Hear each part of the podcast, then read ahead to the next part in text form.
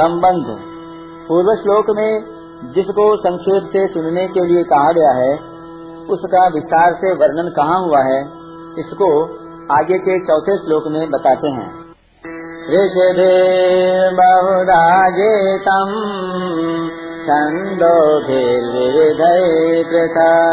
ब्रह्मसूत्रपदैः चैव हेतुमधिर्विनिश्चितैः यह क्षेत्र क्षेत्रज्ञ का तत्व ऋषियों के द्वारा बहुत विस्तार से कहा गया है, तथा वेदों की ऋचाओं द्वारा बहुत प्रकार से कहा गया है, और युक्त युक्त एवं निश्चित किए हुए ब्रह्म सूत्र के पदों द्वारा भी कहा गया है।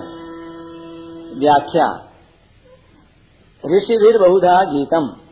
वैदिक मंत्रों के दृष्टा तथा शास्त्रों, स्मृतियों और पुराणों के रचयिता ऋषियों ने अपने अपने शास्त्र, स्मृति आदि ग्रंथों में जड़ चेतन, सत असत, शरीर शरीरी, देह देही, नित्य अनित्य आदि शब्दों से क्षेत्र क्षेत्रज्ञ का बहुत विस्तार से वर्णन किया है। विविध ही पृथक। यहाँ विविध ही विशेषण सहित छंदो भी पद, ऋक, यजु, साम और अथर्व इन चारों वेदों के संहिता और ब्राह्मण भागों के मंत्रों का वाचक है। इन्हीं के अंतर्गत संपूर्ण उपनिषद और भिन्न भिन्न शाखाओं को भी समझ लेना चाहिए।